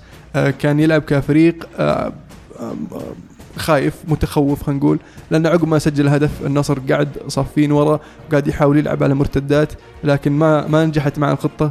ولا حاول المدرب إنه آه، يسوي الشيء الإضافي اللي يخلي فريقه يصحى آه، الهلال كان ماسك اللعب آه، ماسك الكورة قاعد يحاول يصنع يحاول يتقدم شفنا فرص قدر يسجل هدف التعادل في في وقت مهم بنهايه الشوط الأول ريح الفريق الهلالي لأنه يدخل الشوط الثاني براحة أكثر وقدر يجيب هدف التقدم وصار يعني ما أدري يعني أنت شفت المباراه يا عبد الله؟ آه، أول شيء ما في مقارنة بين الفريقين. يعني كعناصريا ولا من ناحية form ولا مستوى حاليا ما في أي مقارنة بين الفريقين. ويبدو لي إنه مدرب النصر نزل المباراة على أمل إنه يخرج بالتعادل على أمل إنه يطلع يمكن بالواحد صفر لو حصلت. فموضوع إنك دخلت جول أول دقيقة اللاعبين يعني okay شو نسوي؟ جبنا الجول توك أول دقيقة قفلوا. ويمكن أثر حتى بشكل سلبي على المباراة وعلى الفريق بشكل خاص. مبروك الهلال يستاهلون. ما نقدر نقول غير هالكلام. كان أفضل بمراحل وفرق هدف ما كان يمثل الفرق في المستوى. فعلا الهلال يعني في هذه المباراة كان مسيطر تماما على المباراة آه، فعلا النصر كان غريب جدا. يعني تعودنا إن مباريات الديربي ما تحكمها ظروف ما تحكمها مستوى الحالي للفريق أو في المباراة السابقة. آه، دائما ما شفنا مباريات تكون ندية أكثر فيها. آه، لكن الهلال فعلا كان مسيطر بالطول بالعرض في هذه المباراة بشكل كامل. إذا يعني ما أقدر أقول شيء عن الهلال لأنه فايز بس يمكن لما نتكلم عن النصر مستوى حسام غالي مؤسف جدا في وسط النصر. أنا ما أعرف ليش هذا اللاعب رجع أصلا واستخدم. وسط والشيء الثاني إن النصر عنده خيارات أفضل من حسام غالي موجودة على الدكة ف ومحليين محليين طبعا إيه ف... يعني عدم مشاركتهم آه، الا متى يمكن يمكن نزل غالب نزل متأخر آه، اللاعب اللي راح إعارة آه، شو اسمه؟ آه الموسم ذا راح اي يعرف. موسم اي دوسري الظاهر انه الدوسري يعني كان عندهم أيضا لو وجوده مع غالب مع مع مع أكثر من لاعب محلي. برضو خمي... عوض خميس. آه، مو اللي- محتاجين غالي وغير كذا إن اللي عندك أحسن من غالي. اللي اللي طلب غالي كان آه، ما طلبه بالاسم كان طالب آه، المدرب السابق للنصر قبل إقالته كان طالب آه، لاعب خبرة يكون قائد في خط الوسط. إدارة النصر اختارت حسام غالي بحكم أنه آه، لاعب سابق ولاعب ذو خبرة وعنده خلفية عن الفريق وعن الدوري آه، لكن مع الأسف مو قاعد يقدم المستويات المطلوبة منه. آه، أنا اللي قاهرني بصراحة أنه شايل الكابتنية آه، وفي ناس أحق منه في الفريق أولهم آه، شو اسمه آه غالب يعني كان مسوي شغل في قيادة ال- ال- الفريق آه قبل ما يجي حسام غالي فما آه ما أدري ليش آه حتى المدرب الجديد آه مستمر ب عمي أعطيها وليد عبد الله ولا أعطيه إياه هوساوي. يعني هو- فعلاً غريب. فغريب يعني. اي لا لا غريب. هو هذا أقول لك ما في مقارنة بين الاستقرار الإداري والفني في الهلال والاستقرار الإداري والفني في النصر. المستقبل غير واضح حاليا المستقبل القصير خلينا نقول. أه، الهلال عنده مشاركة آسيوية عند نهائي شيء طبيعي إنه راح يكون في أوج عطاءه خلال هذا الفترة من الموسم. الفريقين تقابلوا هم في مكانين مختلفين أه، من البروجكتس حقينهم وطبيعي إن الفرق في المستوى يصير زي كذا. بالعكس أنا أقول إن نتيجة 2-1 كانت زينة. ومبروك لكم الفوز. هذا اللي شفته. أغلب النصراوية يعني اللي على النتيجة يقولون إن إحنا طلعنا باقل الخسائر. ما أشوف إنها يعني مشكلة كبيرة. فعلا بلنتيين صحيحين طبعا لا غبار عليهم. ال- الاتحاد يتعادل 0 0 مع القادسية في جدة بينما الأهلي يفوز خارج أرضه ضد الفيصلي 2 1 ويستمر في الضغط على المتصدر نادي الهلال أو حاليا هو بفرق الأهداف هو المتصدر لكن الهلال ناقصة آه، مباراة. آه بس بنتكلم عن الاتحاد. ما زال مسلسل التفريط بالنقاط آه مستمر. المستويات اللي يقدمها الاتحاد مؤسفة جدا جدا جدا. آه أعتقد فيها يعني زعل كبير من الجمهور الاتحادي ووضع الاتحاد خطير الآن آه عزوف برضه عن حضور في الملعب. عزوف آه، مت... أفهم يعني آه، أقدر هذا الشيء من الجمهور الاتحاد آه، لكن مشاكلهم برا الملعب أيضا كثيرة. القضايا قاعدة تزيد الشكاوى قاعدة تزيد آه، وضع الاتحاد خطير جدا. الموسم هذا يعني آه، ودك بس يمر بسلام على الاتحاد فكروا الموسم الجاي يسددون ديونهم. آه، يعدون الفريق جيد السنة الجاية آه، من ناحية مدرب من ناحية لعيبة لأن وضعهم سيء سيء جدا. طبعا إلى الآن يعني هيئة الرياضة ولا الاتحاد السعودي ولا الدولة هي اللي تكفل الأندية. فالسيناريو اللي ممكن في حال تكالبت ولا تراكمت الديون بشكل لا يمكن التحكم فيها الاتحاد أنه يدخل في شيء يسمونه administration ولا كأنه يعلن إفلاسه وتتدخل ممكن الدولة لإنقاذه لكن ما أعرف إيش فعلا مستقبل الاتحاد. كانت في لافتة بس طريفة كان شايلها واحد من الجمهور كان يقول يا اتي شاركتنا أفراحك راح نقاسمك أحزانك. وهذا المفروض. وهذا المفروض الجمهور. أنا يعني أفهم اللي ما يحضرون زعلان على المستوى أو ما في شيء يحمسهم يروحون الملعب بس آه، لازم توقف مع فريقك في الحلوه والمرة. إلا جمهور الاتحاد يا أخي آه، أشعر إنه من من أجمل الجماهير اللي موجودة في الدوري السعودي و حتى عزوفهم له معنى ولهم الحق إنهم يعزفون عن الحضور في حال شافوا أشياء معينة. تمنياتنا إن الدوري يرجع كل الملاعب مليانة طول الوقت يا أخي أه، راح يخلق فعلا بيئة رائعة للرياضة. الشباب يتعادل واحد واحد ضد الفتح مباراة تقدم فيها ال- الفتح لكن آه، الشباب قدر يتدارك الأمور ويسجل التعادل آه، لكن الشباب أتوقع راح ياخذ وقت أكبر على أساس إنه يرجع إلى المستوى الطبيعي. ك- كان دينو يقولون زعلان. يهدد يمشي. أفا ما مدى. ما بدا ما أنا عارف السالفة. ما أدري صدق ولا لا لأن كلام جرايد لكن آه، في شيء مو براضي عنه. أتمنى إن يعني كان عنده تصور كامل عن عن الوضع في نادي الشباب قبل ما يجي آه، لأن إذا ما كان عنده علم عن الوضع المشاكل المالية آه، فهذه مصيبة صراحة يعني فانه حط نفسه موقف اي. فالمفروض إنك أنت جيت وقعدت أسبوع قبل ما توقع فتوقع إن الأسبوع هذا علموك أو على الأقل اطلعت على ما يحدث في دق على سامي يا أخي اسال قلت شو السالفة يا أبو الشباب وش صار؟ بالذات انه سامي يعني رحب فيه وتدريب للشباب يعني كان متعاون. فأتوقع لو رفع السماعة ودق على سامي قال يا ولد شو السالفة؟ بيعطيه السالفة. جميل. نذكر بجدول الترتيب في الدوري السعودي. الأهلي في الصدارة بعد الجولة الثامنة ب 19 نقطة الهلال في المركز الثاني بسبع مباريات ب 19 نقطة النصر في المركز الثالث ب 13 نقطة الباطن في المركز الرابع ب 13 نقطة والفيصلي في المركز الخامس ب 13 نقطة. الاتحاد في المركز الثامن بتسع نقاط والشباب في المركز العاشر برضه بثمان نقاط. لا الاتحاد بتسع نقاط عفوا. والشباب بثمان نقاط. اللي يذكر أن الباطن في المركز الرابع مع أنه خسر من الرائد 5 1 وغريب آه، فاجأني خسارة الباطن وفوز الرائد بهذا الرقم. الرائد. كان أخير ترى قبل. إيه الرائد كان أخير. ففوز كبير على يعني أحد اللي كانوا ينافسون الهلال والأهلي على الصدارة. ف آه، اسماعيل بنقورة عودته كانت. قوية جدا. مهاجم رائع. أتمناه أتمناه في أحد الفرق الكبيرة. وبالأخص الفريق اللي يشجع الهلال. حلو. نوصل لبطل وبصل نوصل بطل البصل. أنا جاهز. تفضل. أنا بالنسبة لي بطل الأسبوع طبعا لازم أعطيها جيرونا اللي أول فريق تو صاعد آه، يفوز على فريق آه، على مدريد من من السبعينات الظاهر. آه، بصل الأسبوع لازم أعطيها إيفرتون اللي ما أدري كم سبع ثمان مباريات لهم خسارة الظاهر في الدوري طبعا واليوروبا ليج. أه وهدف الأسبوع هدف آه، مؤمن زكريا في نهائي آه، أبطال أفريقيا. ذهاب صحيح. هدف يعني هدف وش. أقول لك يعني؟ حلو الاختيار عجبني. في واحد شاف مباراة غيري كويس. آه بالنسبة لي آه البطل الأسبوع آه منتخب إنجلترا تحت ال 17 سنة اللي فازوا بكأس العالم ضد إسبانيا بعد ما كانوا متأخرين 2-0 قربوا المباراة 5-2 وفازوا بكأس العالم النهائي.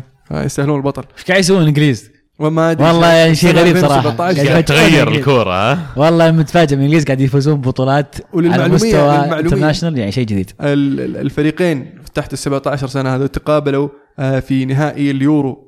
تحت 17 سنة إسبانيا وإنجلترا فازت إسبانيا وحاليا تقابلوا برضه في النهائي كأس العالم وفازت إنجلترا هذه المرة. آه، بالنسبة لبصل الأسبوع آه، حارس سالفورد سيتي اللي أخذ كرت أحمر لأن أعزكم الله زغل في وسط الملعب. أو أو شخ تبول. آه بالنسبة لهدف الأسبوع هدف التعاون الثالث اللي كان آه يعني جهاد حسين سوى 95% من الشغل آه مشى وعدى وثبت الكورة بالكعب للي وراه وحطها تسديدة مقوسة على طريقة ال R 1 آه أو R 2 للي يلعبون R 2 في الزاوية البعيدة. تفضل عبد الله. آه، بطل الأسبوع بالنسبة لي آه، سعيد كولاسيناتش ظهير ايسر نادي أرسنال هدف و assist أداء رائع ثلاث انتصارات على التوالي و13 home win على التوالي في جميع المسابقات. أداء رائع يستاهل كولاسيناتش آه، بصل الأسبوع بالنسبة لي هدرسفيلد اللي القموا ثلاث أهداف ضد ليفربول ما قدموا أي تحدي حقيقي على الرغم من بدايتهم الكويسة في الدوري لكن في المباراة هذه ما شفنا المستوى اللي عهدناه منهم من بداية الموسم. آه، أما هدف الأسبوع الهدف الثاني لجيرونا على ريال مدريد آه، الكليب اللي سواها كذا المقص اللي برجله عشان. يدخلها بالكعب شيء يعني يبي لك تكنيك استهبال عشان تسجل زي كذا. الهدف الثاني حق ستواني هو اللي قلب لا لا، هذا الأول. لا هذا الأول. كل هدف أنا أشوف الأول أحلى. الأول أحلى صح؟ أنا أدري بس يعني كل الثاني هدفين الثاني لأنه بالكعب. ترى. إيه. الثاني الكرة جاية قوية الكرة مرة جاية قوية. عرفت؟ وما أدري شلون صارت مو offside عرفت؟ رجع راموس ورجع الدفاع والحارس. كلهم صار صافين على خط ال- المرمى. إيه. وكان جوا المرمى. طلع قبل يعرضها من من من من, من التسلل. الكرة جت عنده حطها بالكعب. زاحف آه طيب بطل الأسبوع بالنسبة لي إيموبيلي اللي ما زال يقدم مستويات جميلة مع مع لاتسيو في كل المباراتين اللي وسط الأسبوع وفي نهاية الأسبوع. بصل الأسبوع بالنسبة لي آه، ريال مدريد بقيادة زين الدين زيدان بالأخص. مستحيل تخسر من جيرونا واختياراته كان يعني عند لي عندها تحفظ بسيط. هدف الأسبوع والله كنت بقول ستواني بس في هدفين جو في وسط الأسبوع يا شباب رائعين لازم أذكرهم اثنينهم. هدف برناردسكي على سبال وهدف ميرتنز الثاني على جنوة هدف برناردسكي آه كرة ما نزلت استلمها ورفعها باستلام يعني استلام في الهواء وشات في الزاوية البعيدة. هدف ميرتنز control خرافي. مناولة طويلة جاية من وسط الملعب طويلة جدا من يعني تقريبا من نص من الدائرة. اللمسة اللي استلمها ميرتنز كانه كأنك منول منول الكورة من مترين. لمسة واحدة نزل الكورة قدامه بالضبط واللمسة الثانية في الباب في سقف الباب. هدف رائع جدا من ميرتنز يعني يدلك على مهارة هذا اللاعب. جميل. هاشتاج الحلقة؟ عندك عزيز؟ هاشتاج الحلقة. اصبر عشان العاب معبين ال timeline فما أقدر أشوف. على على الطاري اللي ما يعرف ألعاب يتابع ألعاب. آه وشو العاب يا عمر؟ ألعاب آه، موقع لكل ما هو ألعاب. دقيقة خليني أرتبها. لا هذاك ألعاب دوت نت. ألعاب dot net. لكل ما هو ألعاب. حلو slogan طيب أم إريك جيرتس يقول هل تتفقون معي أن ناصر الشمراني هو كوستا العرب؟ هداف مزاجي مشكلجي لحجي أنا أشوفه نفسه بالضبط. أول شيء عن بعض الألفاظ يعني اللي قد تكون مهينة يعني. بس ما أدري يعني ما في مقارنة. في مهاجمين مزاجيين أو لاعبين مزاجيين ولا شك أن اللاعبين اللي ذكرهم من اللاعبين الطينه هذه المزاجيين لكن تشبههم ببعض يعني شوي ما أدري. ما تناسب شوي. ممكن. جنون آرسنال يقول قالها الحب عبود أول ما سجل جيرو الهدف العقرب واقف وليس منبطح وقال انه هدف السنة لذلك أستحق جيرو جائزة بوشكاش نظرة ثاقبة. شكرا شكرا. والله أنا ما انتبهت إني قلتها في الحلقة هذه. شكرا إنك ذكرتني عشان آه، هايط على العيال زيادة. شفت إنكم ما تعرفون شيء. صحيح. صحيح. طلع واقف ما طلع منبطح. إيه يقول لي نعم. منبطح أجل صحيح. أتوقع منبطح اطول مخيتاريان عشان كذا طلعوه. لو إنه واقف كان آه، أطول خلاف ثاني. في, في راح تحسب عشان متسلل أخيرا نحل الخلاف بعد فترة طويلة. آه، بس أتوقع فرصة نتكلم عن آه، جوائز الفيفا. the best the best the بس the best the بس the best ليش؟ القطو. طبعا فاز بافضل لاعب كريستيانو رونالدو. أتوقع ما كان في أحد متفاجئ من هذا الفوز. متوقع. ويستاهل طبعا. المو- الموسم اللي قدمه. أفضل حارس طبعا أفضل حارس في التاريخ. آه، جان جيجي جي بوفون. جيجي بوفون. فاز جائزه أحسن حارس في عام 2017 الهدف ذكرنا هدف جيرو. جائزه ال Golden Boy أو أفضل لاعب شاب فاز فيها آه، كيليان مبابي لاعب PSG ولاعب موناكو الموسم الماضي. أفضل جمهور فاز جمهور سلتك. جمهور سلتك. أفضل مدرب طبعا زين الدين زيدان. آه، أتوقع آه، ما في اختلاف على هذا أيضا. وبالنسبة لمبابي نهنئ آه، جمهور الكرة معنا والناس اللي شاركونا في الفوت على تويتر إن فعلا جبتوها صح؟ ما شاء الله عليكم يعني آه، آه، للمتابعين واعين. صحيح. عندهم نظرة. يبقى التشكيلة يمكن هي شيء أكثر شيء فيه نقطة الخلاف. خلاف نقدر نقول. الم- أنا المو أتذكر بالنسبة زعلان. لي أنا النقطة اللي أختلف معهم فيها اللي هي إنيستا. إنيستا ما كان له أي داعي في في التشكيل هذه ابدا. آه انيستا الموسم الماضي ما كان هو أصلا انيستا اللي تعودنا عليه. إصاباته كانت كثيرة مشاركاته كانت محدودة وتأثيره على المباريات ما كان بالتأثير المعهود. في لعيبة يعني لعيبة وسط كانوا مؤدين أداءات رائعة آه من بينهم كاسيميرو من بينهم آه كانتي آه يعني هذا بس اثنين يعني جو في بالي آه يستاهلون يكونون في التشكيلة. بينما وجود إنيستا في هذه التشكيلة في رأيي كان محاباة لاسم إنيستا وناديه برشلونة فقط. أتفق معك. بالذات كازميرو كانتي كانوا يستاهلون يكون في التشكيلة. غير كذا أتوقع يعني تشكيله يا الباقيين. ما عليهم خلاف.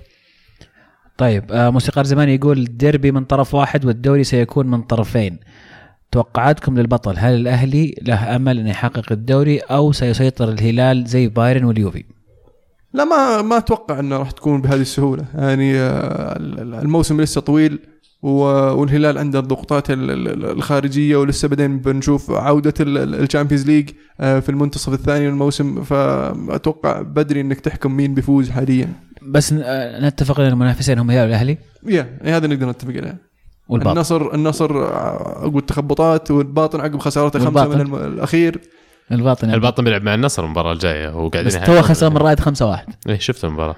ف آم، مباراة واحدة عرفت والباطن already قاعد يقدم مستويات أكبر من المتوقع منه. هل آه، فعلا ينافس على نهايه لا، مو شيء واقعي طبعا بس إنه يطلع مثلا في ال top four يطلع المركز الرابع على نهاية الدوري إنجاز يعني رائع الصراحة بالنسبة للنادي بإمكانيات اللي موجودة عندهم. خاصة إنه ما تأهلوا ترى بال- بالترشيح. نعم. اذا إذا نذكر ترى كان مجزل بيتأهل مو بس بالترشيح ما سميه بالترشيح. آه، بس إنه كان نزلوه إيه، فراح جاب. هو اللي بعده على طول. ف وممكن برضو يارجيو ان استحقوها لأن يقولون صار في تلاعب في ذاك الموسم ف زي سالفة الدنمارك في عام 96 يوم يفوزون باليورو كانوا كانوا خارجين ترى. مم. ما كانوا يتاهلون يا كانوا فازوا خارجين باليورو. فازوا باليورو. دقوا عليهم وصارت مشكلة. ما ما أذكر وش كان المنتخب اللي اللي اللي أنسحب أو شالوه. آه، فدقوا على الدنمارك. اللي يقول لك اللاعبين كانوا طالعين إجازات فدقوا عليهم قالوا ترى في spot تعالوا. فجمعوا الفريق والله وراحوا يلعبون وصلوا النهائي وفازوا على ألمانيا. آم، إبرا يقول تشوفون اليونايتد يحتاج ظهير يمين وأوزيل في الميركاتو الشتوي؟ ما أشوف اليونايتد يحتاج ظهير يمين ابدا. إذا بتحل مشكلة ظهير أشوف ظهير ظهير يسار. ظهير يسار اللي لعب فيه حتى الآن أربع لعيبة وللحين ما في واحد ثالث. ويش بتروح تجيب لي واحد بتسوي فيه زي لوك شو بتحطه على الدكة من لا لا لا, لا ما تجيب لي واحد شاب جيب لي واحد جاهز. عندكم يا أخي. جيب لي واحد جاهز. بس عشان عمره. مين بس عشان- طيب؟ بس عشان رقم عمره كذا 19 ولا 20 تقول لي جيب واحد جاهز لا لا لا شلوك شو- شو اللي صار فيه ترى عقب الإصابة آه، ما ما رجع لمستوى. ويعني الضغوط اللي مر فيها اللاعب يعني ما ما تقدر يعني تحكم عليه. يوم أتوقع أتوقع لو إنه طلع من نادي إذا طلع من نادي في القريب العاجل إن شاء الله آه، راح راح راح يبدع اللاعب وراح يرجع لمستواه خاصة لما يروح توتنهام ويعطون طيب. داني روز راح؟ تصير الأمور كذا زي آه، الفل. مخططها ومفكر فيها ومجهز إيه، انت العرض جاهز الظاهر بس بس توقيع بس الفاكس الفاكس ما سمعت ما سمعت أنت يوم إنه بينصاب وراكم. شريتوه يا أخي هو انصاب معنا اي وراكم إيه. شريتوه يوم انه بينصاب يعني مع وش كسر كسر مضاعف. آه، بس أقول لك ال- الس- الس- السالفه انه راتبه ترى راتبه مو قليل صح.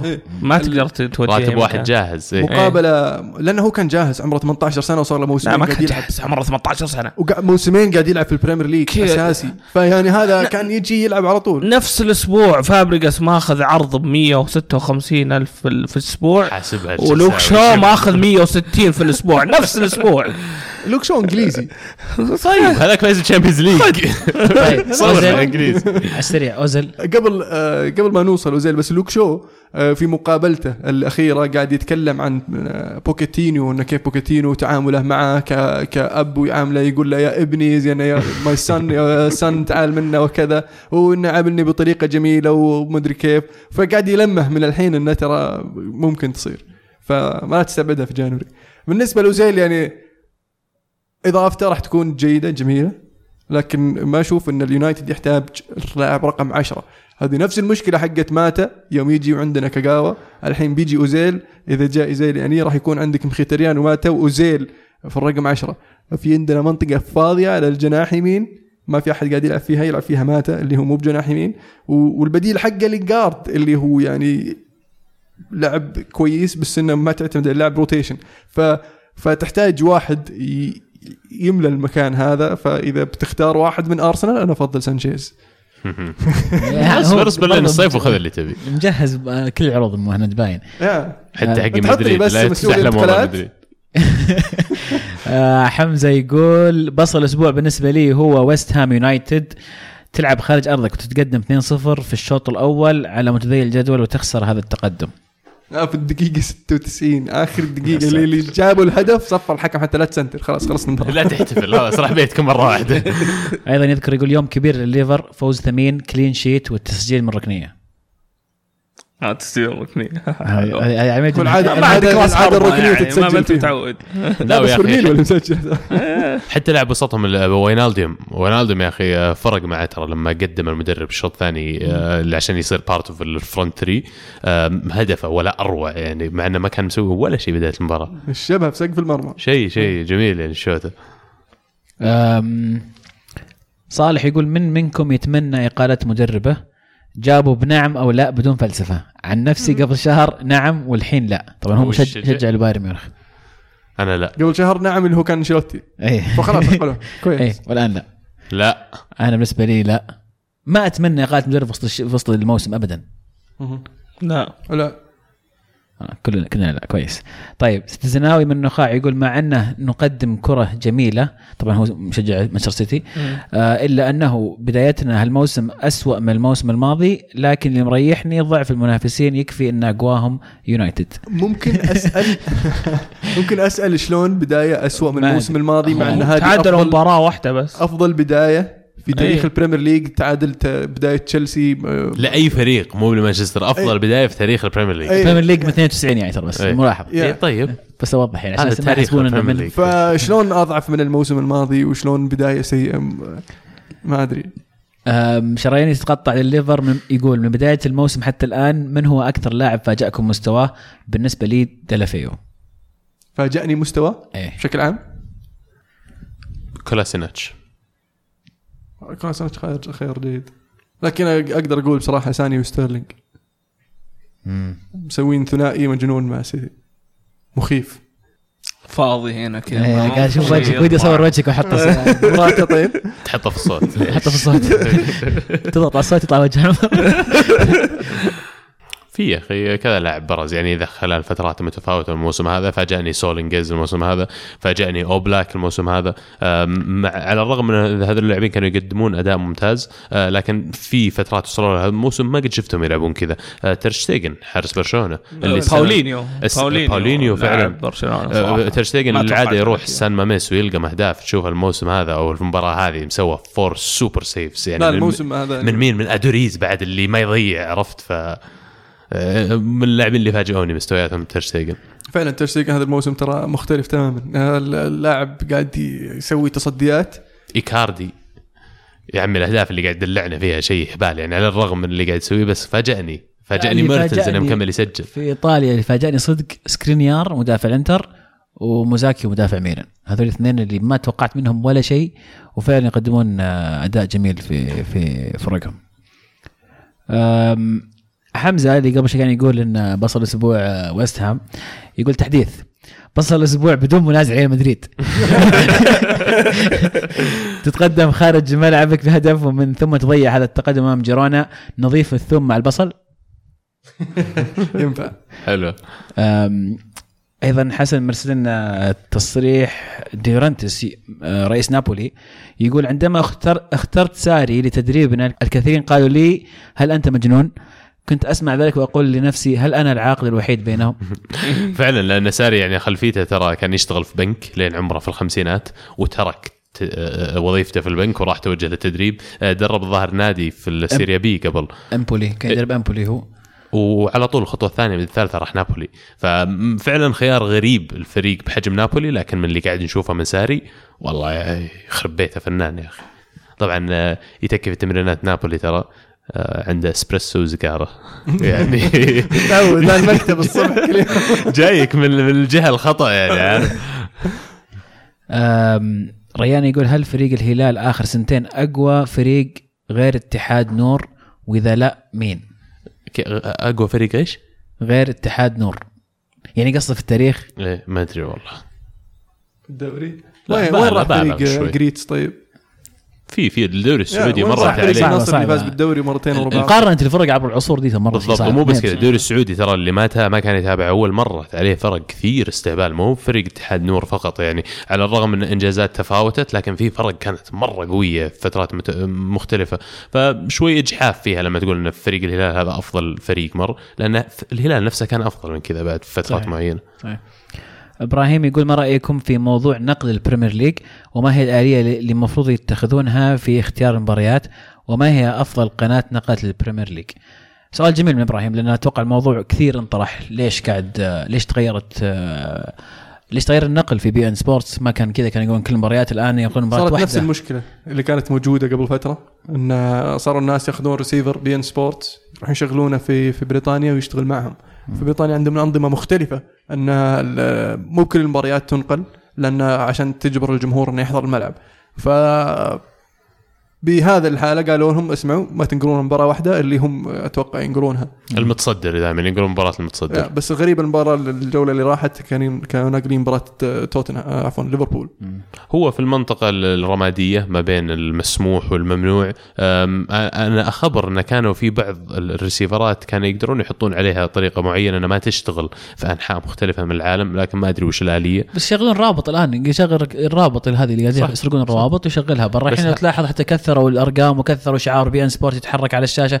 كل هذه عشان مشاكل القرصنة جايتهم بس هذا الفكرة بعد ترى الح- الروابط ما راح تختفي لو شالوا الريسيفرات. لكن الآن لأن منع نقل المباراة لا حتى الروابط ما راح تصير موجود لأن المباراة غير منقولة أصلا. بس تصرف سلبي الدوري الإنجليزي اليوم جمهوره عالمي مو جمهوره داخل إنجلترا. قاعد بتأثر هذه أنا أشوف على ال marketability حقتهم ولا قابليتهم إنهم يبيعون الدوري بمبالغ كبيرة في المستقبل خصوصا إن إحنا كجماهير international أنت تبغى تجي تشوف أي مباراة تبغاها من الساعة مباراة الساعة 5 أنا أشوف إن المفروض ال- ال- الاتحاد الإنجليزي أو المسؤول عن نقل المباريات في في الدوري الإنجليزي يشوف له ناقل أفضل من beIN Sports لأن المشكلة تكررت كثير. وكنا نشوفها على الدوري الإنجليزي على Showtime على أبو ظبي على ART ما كان في مشاكل. وبالنسبة لي فعلا أحسن ناقل كان.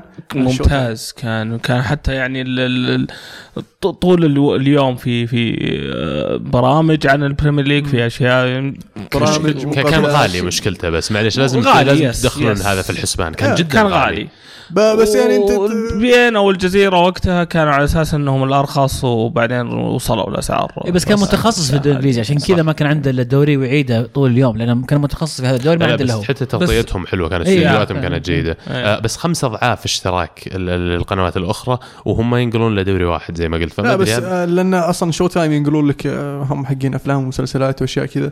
ف- بس تجبرني يا أخي كذا. أنا أبي أشوف تقدر الدوري تاخذ الإنجليزي. تقدر كان تاخذ ال package حق الرياضه بس بس غالي- لسه غالي جداً كان، شوي، غالي جداً. كان غالي. طيب أم، إدريس يقول سؤال لألمو. إيش رأيك في شباب أكاديمية يونايتد المعارين مانسا وبيريرا المت... والمتواجدين في الفريق آه، ترانزيبي وماكنتومي؟ مكتومني مكتومي كمستوى فني هل ممكن نشوفهم كلهم في الفريق الأول مثل جيل التسعينات؟ آه والله شوف آه تونزيبي وفوسو منسا وبريرا أشوفهم إنهم لعيبة يعني من مستوى عالي. لكن المشكلة إن حاليا عندنا اليونايتد في زحمة في خط الدفاع ومن بين هذول الثلاث لعيبة لاعبين دفاع اللي هم تونزيبي وفوسو منسا. آم، فما أدري شلون مورينيو راح يتعامل مع هذا الموضوع. أو- وزي ما عودنا مورينيو يعني مو من نوع المدربين اللي آه، يعتمد على اللعيبة الشباب. ممكن يعطيه فرصة بس آه، ما راح يعتمد عليه. يعني شفنا بن خال آه، كيف يتصرف كيف يلعب لعيبة شباب كذا يعطيه مباراة كاملة يلعبه في مباراة مهمة يعطيه الثقة إنه يبدع آه، في في حتى مو بس مع اليونايتد مع أندية مختلفة مع بايرن ميونخ مع برشلونة ومدربين غيره زي السير أليكس وكلوب مع دورتموند وحاليا مع ليفربول. روجرز برضو. هذول اللعيبه المدربين اللي يعطون فرصة للعيبة مو بس يعطونهم فرصة يعطونهم الثقة. آه مورينيو ما يعطي الثقة لبعض اللعيبه للعيبة الشبان. آه لكن أشوفهم من في مستويات جيدة. مكتومني حتى الآن ما شفنا منه الشيء ال- آه اللي خلينا نقول والله اللاعب جيد أو لاعب كويس وله مستقبل. لاعب حتى الآن قاعد يقدم مستويات مش بطالة كلاعب ما عنده الخبرة الكافية. لكن نتمنى أن نشوف منه أكثر. عشان نحكم عليه بطريقة أفضل. على طاري صغار آه، في لاعب أرسنال في المدويك نيكيتا. نيكيتا. ولدكم. اي عشان كذا مضطرين بوي. غريبه ما حطيت معاه؟ الأسبوع راح آه، كان في تشيلسي إيه. وقالوا له أنت يا ولد أنت ما ما تنفع كورة أصلا إيه. وكرشوه قام جاء لقاه فنجر قال إيش قاعد تسوي هنا؟ قال والله تشيلسي توهم كارشيني قال طب ودك تلعب؟ قال له اي قال مشينا أرسنال وجاء عندنا ولعبناه كان طالع سؤال بس كان فينجر طالع بالوانيت ذاك نفسه اللي اللي ركز فيه زي ما كان كان باص كذا مكتوب free candy كذا وبس نزل آه، آخر تقريبا ربع ساعة ظهر مباراة ال League Cup. أول لمسة جول آه، ظهر ثاني من ثالث لمسة جول قلب مباراة اثنين وفزنا. آه كانت خسرانين 1-0 جاب التعادل ثم جاب الفوز بالشوط الاضافي عمره كم؟ عمره 17 الظاهر. شيء صغير، صغير صغير إيه. مرة صغير. طيب. آه، ح- فينجر برضو من بين المدربين اللي يعطي الثقة للاعبين بزياده نعم. نعم. آه. آه، حمد يقول متى سيستيقظ الريال؟ وهل عادت عقدة النصر؟ وما هي الحلول للفريقين؟ الريال أنا ما أشوف إنه غاطس عشان يستيقظ هذا اولا. أشوف إنه يعني طبيعي إنه بعد كل هالنجاح إنه تجيك نكسة. يعني مو مو لكن بشيء- ما أشوف ان ما ترتيبهم حالي هذا يعني داعي للخطر. طار أشوف- الدوري طار الدوري. واقعيا طار الدوري. لا غير صحيح. أختلف معك تماما. أنا أشوف إنه يعني بالذات مع مستوى- شبه طار. ما أقدر بس مع معليش بس بالذات مع مستوى برشلونة الغير ثابت لا آه، مستواهم ثابت لكن غير مقنع. غير أوكي غير مقنع يعني فريق يرقل يعني ممكن يتعثر كثير في الأيام القادمة مع زيادة المباريات مع قوة المباريات. أتوقع إن برشلونة راح يتعثر. آه، هنا هنا هنا تفرق. لازم مدريد يستغل النقطة هذه. كلنا نتذكر لما زيدان أول ما استلم فريقه وقلص الفارق تسع- بتسع نقاط كان الفرق. فما أعتقد إنه إحنا في بداية الموسم ما أعتقد إنه في شيء انتهى. آم، أتمنى الفوز لفالنسيا صراحة. لا تنسى أثر. في الأخير يعني. لا تنسى الأثر حق الدوري الإسباني اللي هو لما يفوز مدريد يفوز برشلونة لما يخسر برشلونة يخسر مدريد كذا مع بعض يتحركون. فإذا مدريد قدر يقفل عدد النقاط هذا برشلونة بيشد حيله مرة ثانية وأتوقع هم الأقرب بشكل كبير. زيدان هذا المحك أول مرة يختبر اختبار حقيقي وهو مدرب ريال مدريد. هنا فعلا يصنع المدربين. كيف تطلع من الأزمة؟ أنت حاليا في أزمة أزمة نتائج. فريق مثل جيرونا فاز عليك. ممكن تتضاعف المشكلة في حال تعثروا كمان في مباراة توتنهام الجاية اللي هي كمان مو مباراة سهلة. فزيدان لازم يشوف له طريقه إنه يطلع من الأزمة هذه لأن ترى مدريد معروفين إنه ما يرحمون.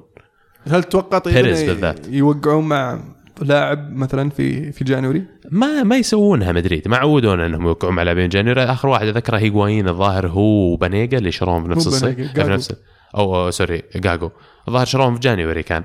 ولأن الدوري في الظاهر في South America يخلص ذيك الفترة فمدريد مو عادتهم يوقعون مع اللاعبين في يناير لأن هدفهم الرئيسي من وراء أي استقطاب بالذات اللي, اللي يدفعون عليهم مبالغ كبيرة التسويق. فأنا ما أقدر أخلق تسويق للاعب إذا ما سويت عليه هالة في الصيف وسويت show كبير قبل ما يبدأ الموسم عشان احمسك تبدا معي. حاليا فريقهم كامل واقعيا ما تحتاج تشتري أحد ترى. يحتاجون مهاجم واحد ينافس بنزيما.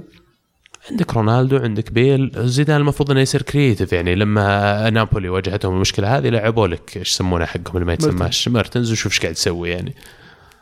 ما يتسمعش عقدة النصر؟ والله أخاف إنها عادت لكن لا ما أقول إنها عقدة يا أخي. الموضوع إنه حاليا ال- ال- الإدارة مو في أفضل وضع حاليا الفريق مو في أفضل وضع. في تخبط حتى في التشكيلة قاعد تصير مدرب جديد ما له ترى ما ما له فترة طويلة.